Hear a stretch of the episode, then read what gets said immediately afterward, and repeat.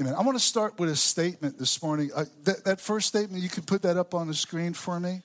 And, and here it is. One of the greatest challenges that we face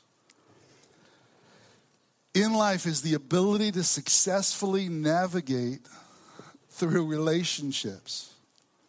So sometimes I, I think that relationships are like minefields. You know, uh, you've got to have a tremendous amount of, of wisdom and skill to be able to successfully navigate your way through relationships. And we have all kinds of relationships. You know, we all wear many different hats. You know, we're sons, we're fathers, we're grandfathers, we're daughters, we're, we're mothers, we're uh, sisters, we're brothers. Uh, you know, we have neighbors, we have friends, we have brothers in the church and sisters in the church, and, and all of these different relationships, right? Relationships are, are complicated, right? To uh, quote a modern day philosopher by the name of Ringo Starr, you know it don't come easy. You know, uh, miscommunication comes easy. Misunderstandings come easy, but successful relationships don't come easy. They, say that over the course of your lifetime, if you have two or three really, really close friends, you are really blessed, right? So we know how difficult relationships are. They, they can easily be strained, they can easily be, be fractured. You know, uh, insurance companies, uh, I don't know if they still do this, but I remember hearing years and years ago that w- one insurance company used to use as its program to train uh, new employees to show them the inevitability of, of things that go bump in the night and they go bump in the daytime too. They, they, they cited this statistic that when there was only two, two registered vehicles in New Jersey, I'm talking about New Jersey again, amazing but two registered vehicles in New Jersey, they collided with each other. Could you imagine? And think about how crazy that is. Only two cars on the road, and they couldn't avoid having an accident with each other. You know, uh, Dr. Watson, something is afoot. You know, something is a problem here. You know, and it, and it has to do with relationships. Well, uh, when there was only, as far as we know, there was only two brothers in the world the, the relationship of those two brothers ended tragically with the death of, of Abel. Cain rose up and killed his brother Abel. Not a very good relationship.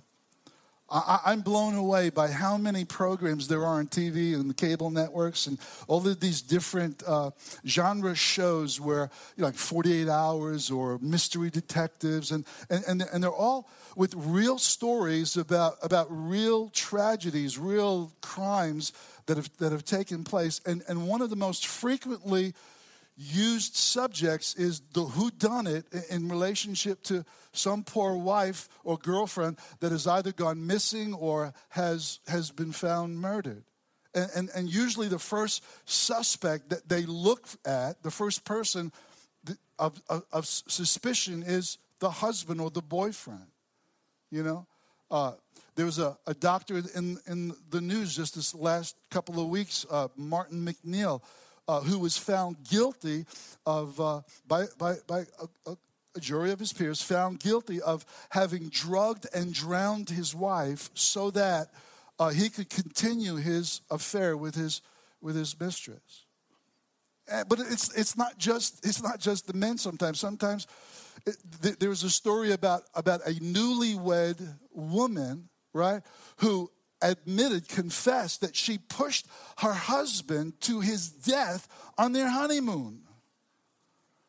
You know, and I don't mean, mean to be, that is tragic, but, but that shows you how, how broken relationships are. Here's another statement I want, I want you to consider fractured relationships are the unexpected consequences of the fall broken relationships, fractured relationships are the unexpected consequences of the fall. Proof of that, we, we, we hardly get out of Genesis chapter 3, we're in chapter 4, and Cain takes the life of his brother. We all know the statistics about marriage and, and how many marriages end in divorce, but, but who, who can measure the, except God, the, the, the toll it takes on broken lives and broken families and broken children because of divorce. Navigating through relationships is one of the most difficult things in this life. Broken and fractured relationships are the unintended consequences of the fall. Some relationships are never mended, they're never repaired. I mean, we, we all probably know family members who, who don't talk to each other anymore. Brother doesn't talk to brother, sister doesn't talk to sister. It, it's in everybody's family. It, it, happens.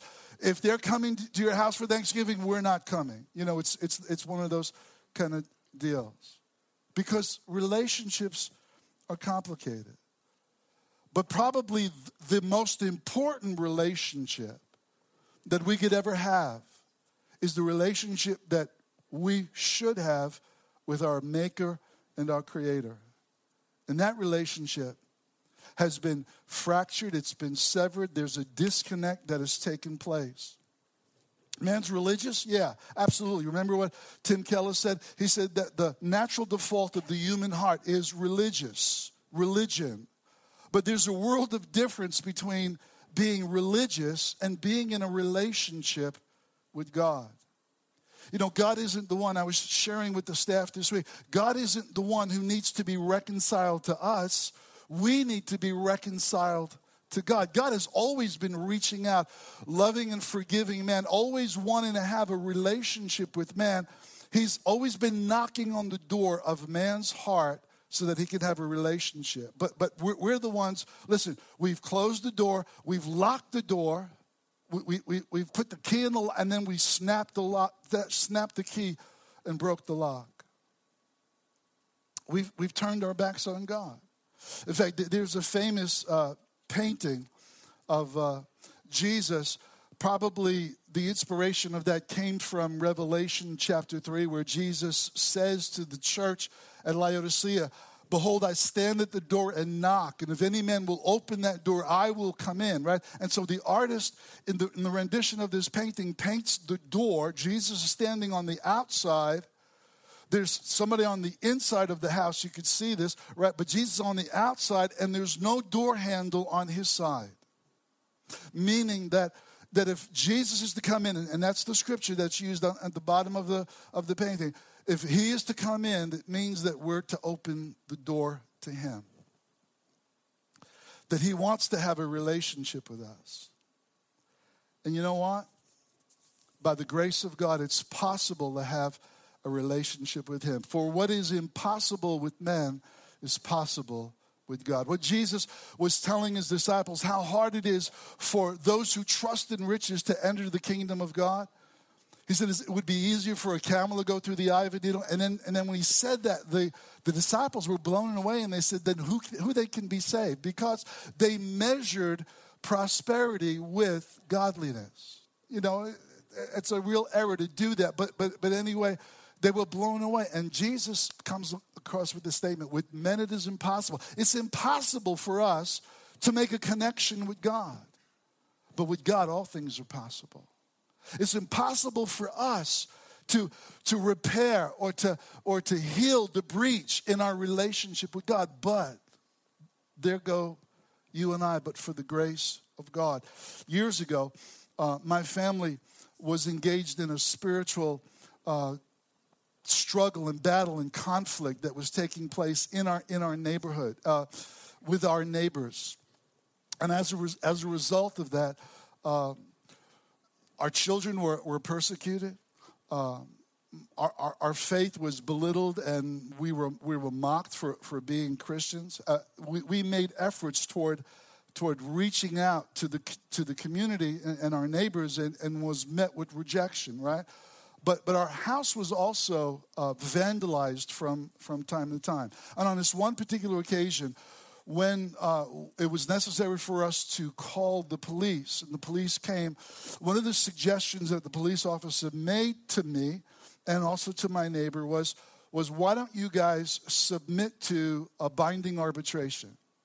You, you come down to the, to the town facility over here. It was actually the, the uh, right on uh, Veterans Highway and, and meet with an arbitrator and, and, and air your grievances and, and they'll come up with a solution. And I said, you know what? Said, that's a great idea because because we haven't been the ones that have been the aggressor in this situation and i want i don't want my kids to be bullied anymore or to be picked on and i want this i want this conflict to end and so we thought that was a great idea and so we went we sat down with our neighbors face to face the arbitrator listened to each side and, and you know what it wasn't it wasn't a really good experience for us because we soon began to realize that that the person who was supposed to be fair, just, and, and, and balanced was anything but just or, or fair in, in hearing us. And it had no clue at all. And in fact, we didn't even try to explain the spiritual aspect of what was taking place because we knew he wouldn't understand that. But,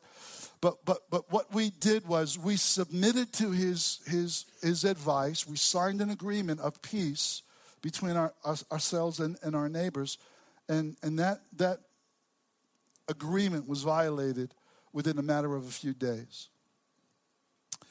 Uh, having a mediator is a great idea.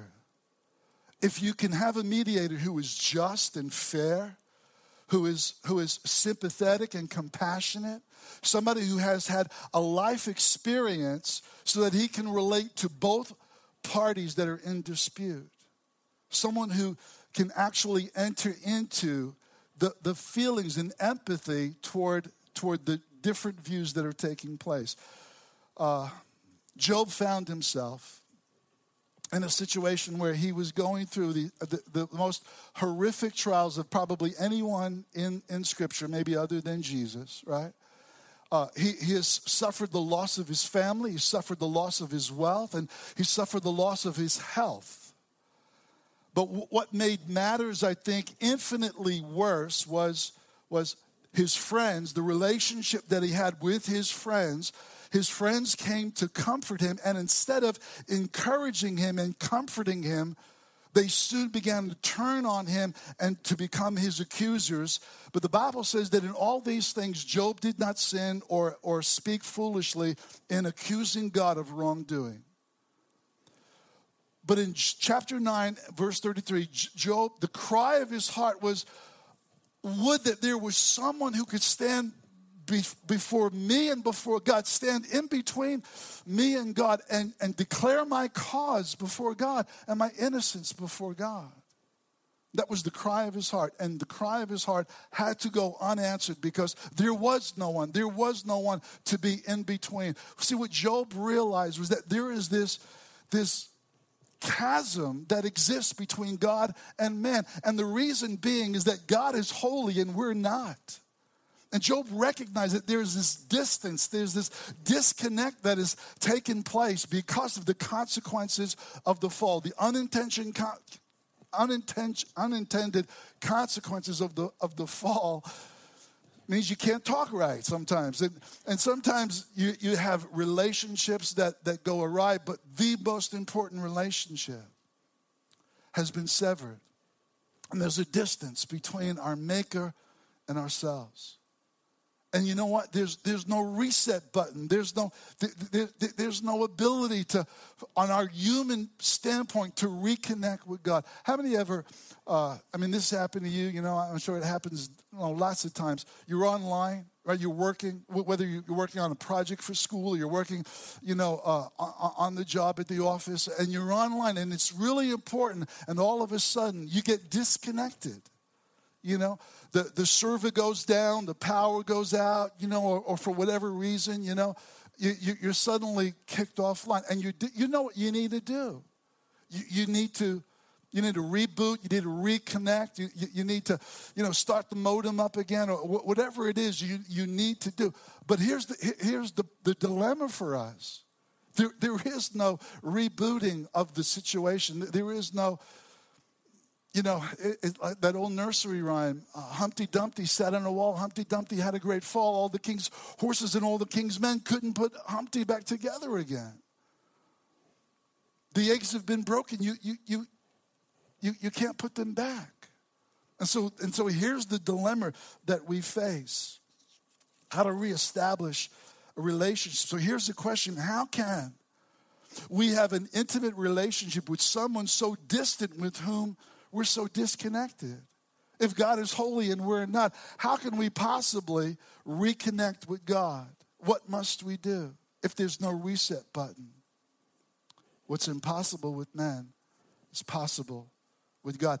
And so here comes the next title in this ongoing series. We, have been looking at the names of Jesus and, the various titles that are descriptive of not only his character, but also of, his mission. And, of, his, we, we've looked at a number of them, and I, I can't repeat them all now, but, but I want to look at what, what Jesus is called at least four times in the New Testament. He's called the mediator of a new and a better covenant based upon better promises. Mediator is the word. He is the, he is the middleman, the go between. Uh, Paul calls him the only mediator between God and man and the man Christ Jesus. We're going to look at that in its context from the, from the book of uh, 1 Timothy chapter 2 in just a minute. But let me just give you the context, okay? Paul, the apostle, is writing to a young pastor, Timothy, his spiritual son, and he's talking to him about really important matters. And so he starts off by saying this in verse 1 I urge then, first of all, of first importance, that request, prayers, intercession, and thanksgiving be made for all men. He's talking about the fact that there are different styles of prayer that we can engage in. And that we should be praying for everyone, be praying for all men, and specifically, he says, for kings and, and the amazing thing is that, is that there was an ungodly emperor upon the throne of, of Rome at this time. But he says to pray for kings and for all those in authority that we may live peaceful and quiet lives in all godliness and holiness. Why? So that the gospel may be preached, so that the gospel may be unhindered, and that the, the kingdom of, of God may grow. This is good, he says, verse 3. And it pleases God our Savior who wants all men to be saved. I mean, that ought to just encourage us in and of itself. If you're here this morning and, and, and you're not a follower of Christ, it is the will of the Savior that you have a relationship with Him. He is doing everything, He's knocking on the door of your heart this morning and wants to connect with you. He wants all men to be saved and to come to the knowledge of the truth. Now, here's the verse For there is one God, eternally existing in three persons Father, Son, and Spirit. We talked about the Trinity last week. Co equal, co glorious, Father, Son, and Spirit. One is not lesser, one is not more than the other. They're one God, existing in three persons. Can't explain it. We never we would never purpose to explain it. That's the mystery of the of, of the Trinity. But one God, eternally existing, three persons. And Paul says, For there is one God, and there's one mediator between God and man, the man Christ Jesus, who gave himself as a ransom for all men. There's only one mediator, there's not many. Sorry, it's not Mary. Sorry, it's not the saints. Sorry, it's not Mohammed. Sorry, it's not Confucius. It's not anyone else. There is only one way to God the Father. That is through the one mediator, the one go between.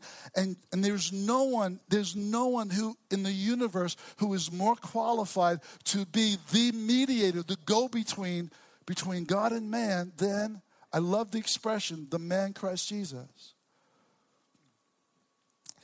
He, he, he, he is so much Mary's son. He is just as much a man as I am Rose's son. He's very man, but he's also very God. And that's what qualifies him because he's never been distant, he's never been disconnected from the Godhead, from, our, from the Heavenly Father. He's always been from eternity in the bosom of his Father, the love of his Father. And there's no disconnect there. And who better to able to represent us than one who is the Mary's son, one who is fully man, who has entered into our human experience and become one of us as us. And so there's no one more qualified to be the, the go between who can literally lay his hand on God, because no one can do that except God, but also lay his hand on man because he is fully man. The man Christ Jesus. In the days of in the days of Ezekiel the prophet, the children of Israel had been carried off before Ezekiel came on the scene, into the land of Babylon. They were taken away as captives, prisoners, right? Uh, they, they lost their homes, they lost their freedom, they, they, they lost everything, and they're taken away. And They, but God raised up Ezekiel to have a word for these captives of encouragement and hope by giving him visions. But in order to be able to speak into their lives, see, Ezekiel's in Jerusalem. But in order to be able to speak into their lives, Ezekiel had to experience what they were experiencing. He had to go among them, to live among them, to suffer as they were suffering, to enter into their sorrow, to enter into their captivity. And so Ezekiel goes down to live among them. And so God, our Heavenly Father, sends His Son to live among us, to feel what we feel, to live as we have lived, to suffer as we suffer, to bear our agony, to carry the very temptations that we have been tempted with, he has been tempted with. He knows what trials are like. He knows, he, he, he knows experientially. And so he is able, Jesus has won the right to be able to speak into our lives and to say, I know what it's like. I've been there, I've done that. When I was a brand new believer, I'm talking about just a few months, you know. Uh, and I was excited about serving the Lord. I mean, I just, you know, I mean, I was passionate. I was, this this new life had transformed me in a radical way. You know, some people, you know, are like are like Paul, you know, who, who, go from Saul to Paul overnight, and, and that really was was a part of my transformation. And I, I, remember I was living in Queens at the time. I could tell you exactly where it was the corner of 101st Avenue and Rockaway Boulevard. Now, if you don't know Queens, that doesn't mean anything to you, but I'm just telling you exactly where I was when this took place. I was, I was about 25 years old, married, had, a, had an infant son at home, right? And I'm coming out of this, this grocery store, right? and I, am hearing this, this man screaming at the top of his lungs, and he's pounding on this car. There's a guy who is locked in the car, his windows up. He's, he's stuck between two cars. He, can't, he, he, he was trying to cut through a, a, a gas station that had been closed. It was a summer evening and and the guy behind him had his door open and he's pounding on you know his door was open and i could see in, in that his, that this guy, this crazy guy who's pounding on the door and he's screaming, Open up the door or I'll break the window and pull you out. You know, something like that scene that, that took place, you know, uh, that went viral that, that took place in Manhattan with the bikers. But, but, but anyway, so, so, so this guy's wife and child are in the car and this guy's gone nuts and he's trying to get this guy out of the car. And, and I just felt led by the Lord, right? And I, and I walked right in the midst of the, the situation. And I began to, to speak to this guy softly. And at first he thought I was a friend of the guy in the car, you know, and that I, that I came to help him. And I said, Look, I don't know who he is, but I know who Jesus is. And I, and I feel that Jesus wants me to help you right now so that you won't do something that you'll regret for the rest of your life there's your wife and your child in the car. And, and as he's talking, and, and, I'm, and I'm trying to calm him down, look, I, I said to him, Look, I, I, I know what you feel. I, I, know you've been cut off by this guy. I know he flipped you the finger when, when, when, when, when, when he cut you off, and that made you angry. I, have been there, I, I know what that's like. But this is not in your best interest to, to keep this up or to pursue this. You're going to regret this for the rest of your life. Now, I tell you, I, in that moment, it didn't even occur to me that he might turn on me. You know, thinking about it afterwards, I thought about, well, yeah, he could have he could have started beating on me. But but the reason why I believe God used me to save the guy in the car from getting a beating and to save the guy from committing a crime and, and traumatizing his family was because I was willing to stand in the middle and to identify with both men.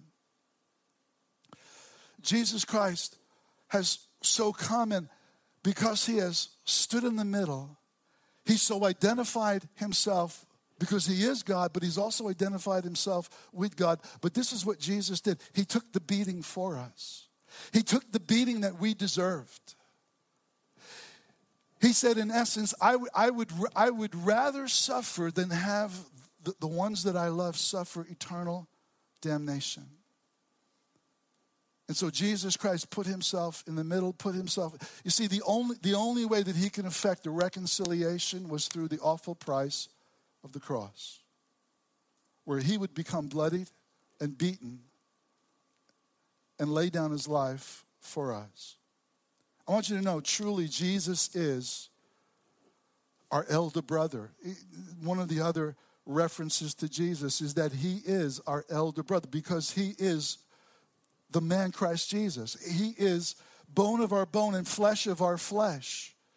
He's the head. We're the members of his body. Jesus is our elder brother. And in, and in that sense, he is not like the elder brother in the story that he told that's, that's called the prodigal son or the prodigal father, whichever you prefer. You know the story about the, the youngest son who squanders his inheritance and the elder brother who, who, who doesn't look for his brother, doesn't care about his brother, won't even go into the house after his brother has come back and his father is throwing a party because his son who was dead is now alive and, and the father is re- rejoicing and he's disrespectful to his father. He insults his father. No, no. Jesus is not like that kind of elder brother who points the finger and who points blame at us. Rather, he's the elder brother who travels the chasm of infinite distance so that he might bring us back to God by revealing the love of God in such a way that transforms us from people who are in love with sin to becoming people who are now lovers of God. For we who once broke the key and turned away from God, we did so by, by throwing ourselves into the creation where we love the, cre- the creature more than the creator. We love the creation more than the, than the creator. But, but he has come. I said this last week. It's his bloody, broken life that melts the heart and moves the soul. And seeing that brings about a transformation in our life. Now, the first responsibility of a mediator is to communicate. The first responsibility of the mediator is to bring the two parties together so that the disputing parties can communicate one with another. And the task of Jesus was not merely to establish communication, it was to establish a new relationship. A new relationship in where where mistrust is set aside and now there's trust. Where there was once hatred, now there's love. Where there was once misunderstanding, now there's a comprehension of the love of God that, as I said, melts a heart. You see, what Jesus came to do was not just simply create a, a legal relationship between God and us. That, that, that, that, that he did. But it's more than a legal relationship, it's an intimate and a personal relationship. I don't know if you saw the film Taken. In fact, there was Taken one and there's Taken two. Whenever you know that there's a two, there's it's because the number one's been successful. But but in, in the film Taken, it stars Liam Neeson. I always liked Liam Neeson, good actor, right? It's, it's a story about the relentless pursuit of a father for his daughter who has been abducted by human traffickers. Uh, he, he plays a, a, CIA operative who, who gave up that life in order to reconnect with his daughter. He, he and his wife had been divorced, and, and they had, because of his career, he had, he had not had a, re, a, good relationship with his daughter. So he gives that up so that he can have this good relationship now with his daughter and reconnect with her, right? And she goes on vacation to France with a girlfriend. And, and there, while in France, while on the phone with her father, she's abducted. And, and she's, she's sold by by uh, human traffickers for the purpose of prostitution, right? And, and, and, and one, of the, one of the moving scenes, gripping scenes, is when, is when, was when this father is talking to one of the abductors on the phone. This is the dialogue. I want you to follow along with me. He says, he says this, he says, I don't know who you are. And I don't know what you want. I can tell you I don't have money, but what I do have is a very particular set of skills skills that I've acquired over a long career, skills that make me a nightmare for someone like you. Come on, now I love that, you know. If you let my daughter go now, it will end right here. I'll not look for you. I'll not pursue you. But if you don't, I will look for you. I will find you and I will kill you. And the voice on the other end of the phone says, Good luck. Hangs up. That ends the conversation, but that starts this relentless pursuit to another nation, overcoming language barriers and overcoming red tape and, and, and, and political, you know, uh, dialogue and, and all that stuff. He, he begins to relentlessly, he, you, you know that there's nothing that he won't do, nothing that he won't give to bring his daughter back home, right? And so he, he's, he's dispatching bad guys one after another, you know, and they're, and they're going down, and, and he's getting hurt in the process, right? So at the, at the very, toward the end of the film, right? Uh, he, fi- he finally finds his daughter, and she's on a yacht being taken away by this rich business Arab, right? And, uh, and, and, and he's, he's there, and he, and he, again, he just wipes out everybody. But in, in the meanwhile, he's bloodied and, and, he's, and he's wounded and he's hurt. And, and now she falls into his arms. She can't believe everything that she's been through. She can't believe that he has found her, that, that he has gone through all of that trouble. And, and she says to him, Daddy, you came for me. And he says, softly, beaten, broken, right? He says, uh, but ultimately triumphant. He holds his daughter in his arms and he says, I told you I would come for you. I want you to know that the love of Christ is seen in his unrelenting, unceasing, persistent. He refused to give up on us. When we deserve to be given up on, Jesus said, I'm not going to give up on them. I'm going to pursue them. You see, He's the one who initiated the search. He's the good shepherd who came to seek and save that which is lost. He said, The Son of Man didn't come to be served, but to serve and to give his life as a ransom for many. He initiated the communication, he initiated the search and he's come that we might have life and have it more abundantly. Listen to this Galatians chapter 4. This is so good. But when the fullness of time had come, God sent forth his son, born of a woman, born under the law, to redeem those who were under the law, that we might receive the adoption as sons or children. And because you are sons, children, God has sent forth the Spirit of His Son into your hearts, crying, Abba, Father. This distant relationship, this disconnected breach that once existed between us and God has now been healed. It's now been repaired. It's been fixed. But notice this, and this is what I want you to take away this morning is that the one who is infinite became finite so that we might become intimate. Let me say it again. The one who is infinite, eternal God, from everlasting to everlasting, became finite in the womb of a virgin so that we might become intimate with him. Now, there's one more thing that I want to share with you before we close. Jesus not only establishes this communication and not only establishes this intimacy of relationship where, where we now, if we accept Christ, if, if we believe in Him and trust in Him, the Bible says that he that is joined to the Lord becomes one spirit with God. That's a promise. You become one with God. An inseparable unity, it now exists between, between the man Christ Jesus and God the Father and, and, and we as believers, we are, we are bone of his bone and flesh of his flesh, right? But there's, there's, there's one more important job for a mediator. And uh, it's, it's simply this. Um, let, me, let me illustrate. Many of you, I mean, it's probably, it's probably nobody that hasn't heard the, the name uh, Lance Armstrong. I mean, he's been in the news so many times in the past. There's a lot of controversy about him.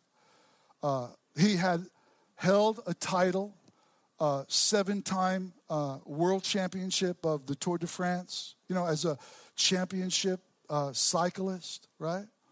And uh, in August of 2012, he had a press conference. All these newspapers and all these microphones were set up, and, and, and this, is what, this is what he said. He said, There comes a point in every man's life when he has to say, Enough is enough. For me, that time has come. I've been dealing with claims that I've cheated and had an unfair advantage in winning my seven tours since 1999. So, so this is 13 years. He's been dealing with accusations. He says, over, over the past three years, there's been a federal investigation. The toll that it's taken on my family and the work of my foundation and on me has led me to where I am today. I'm finished with the nonsense. In other words, he's throwing in the towel, he's quitting defending himself, right? And with these words, the man who's been accused of, of doping and cheating, using hormone, human hormone uh, injections to, to give him an unfair advantage, even though he has consistently maintained his innocence, he now gives up the fight. And then he says this He says, The only physical evidence there is, is the hundreds of controls I have passed with flying colors. I've made myself available around the clock and around the world in competition, out of competition, blood and urine, whatever they asked for, I provided. What is the point, he says, of this testing if, if at the end the USADA will not stand by it? And because he quit at that moment, because he threw in the towel, the USADA stripped him of his title and for, forbade him, removed him from future uh, competition, of uh, barring him from any future competition. Now, I don't know if he's guilty or not. I don't know if he's, if he's a con man or if he's a victim. Maybe only God knows. I don't know. But what I know is this that as a believer, I've often been the subject of accusations. Some have been whispers that only, only you could hear inside of you, whispers that, that sometimes even come from your own heart. Accusations. I could tell you that many of those accusations are true. We, we all stand as guilty. We all have sinned and come short of the glory of God. But what I could tell you that Lance Armstrong did not have he may have had an attorney, but you and I, if you're a believer in Christ, we have an advocate with the Father. We, we have a mediator who stands before God on our behalf, and it's because of his successful reconciliation between man and God and the sins that were laid upon him because God laid upon him the iniquity of us all. Therefore, because of that, we've been reconciled unto God. And He's the one who now declares us as being without condemnation.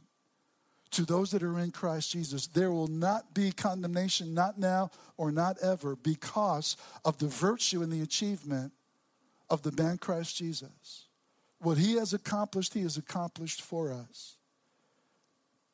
You see, we could never be stripped of our title child of God, and we could, ne- we could never be stripped of the victory that we have in Christ.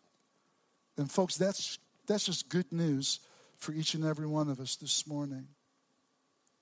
We have one who stands before the throne of God today, right now, the man Christ Jesus, who ever lives to make intercession for us.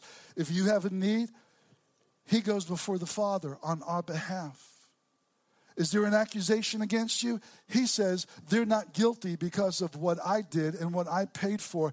The beating fell upon me. My brokenness covers and heals the breach that existed. Bottom line is that Jesus is the only answer that you and I will ever need. He meets every single one of our needs. And, and, and we've just looked at seven now, seven or eight different titles of Jesus. But actually, Jesus Jesus is so sufficient in and of himself that he supplies everything that we possibly will ever need. We have such an awesome and a wonderful Savior. If you're here this morning and you don't have a relationship with Christ, can I tell you that He is knocking on the door of your heart this morning through this message, and He wants you to open up that door. If you will open up, He says, I will come in and I'll have a relationship with you. How do you do that? Very simply, it's faith. It's, it's, it's an acceptance of what Jesus Christ has done for you. You say something like this Jesus, forgive me of my sins, come into my heart. I believe that you died and that you rose again for me, for my, for my relationship to be restored to God, so that I can connect with you. It's not magical words, it's, it's the heart that reaches out. It's the, it's the heart that opens up that locked door and says, Jesus, come on in. I want to just give you that opportunity right now. If you're here this morning, would you just bow your head with me and just say it like this Jesus, come into my life. Be the Lord of my life. Forgive me of my sins. I believe in you. Believe that you died and rose again for me. Your word says that whoever calls on the name of the Lord shall be saved. And I call on your name right now. For those of you that are here this morning who are, who are walking with the Lord, you have fellowship with Him. Know that that fellowship is not disconnected. Know that that fellowship is, has not been breached. It will never be severed. He that is joined unto the Lord is one spirit with God. He loves you. He's proved and demonstrated his love for you. And now, I just want to encourage you to love on him because he first loved us. Amen. Amen.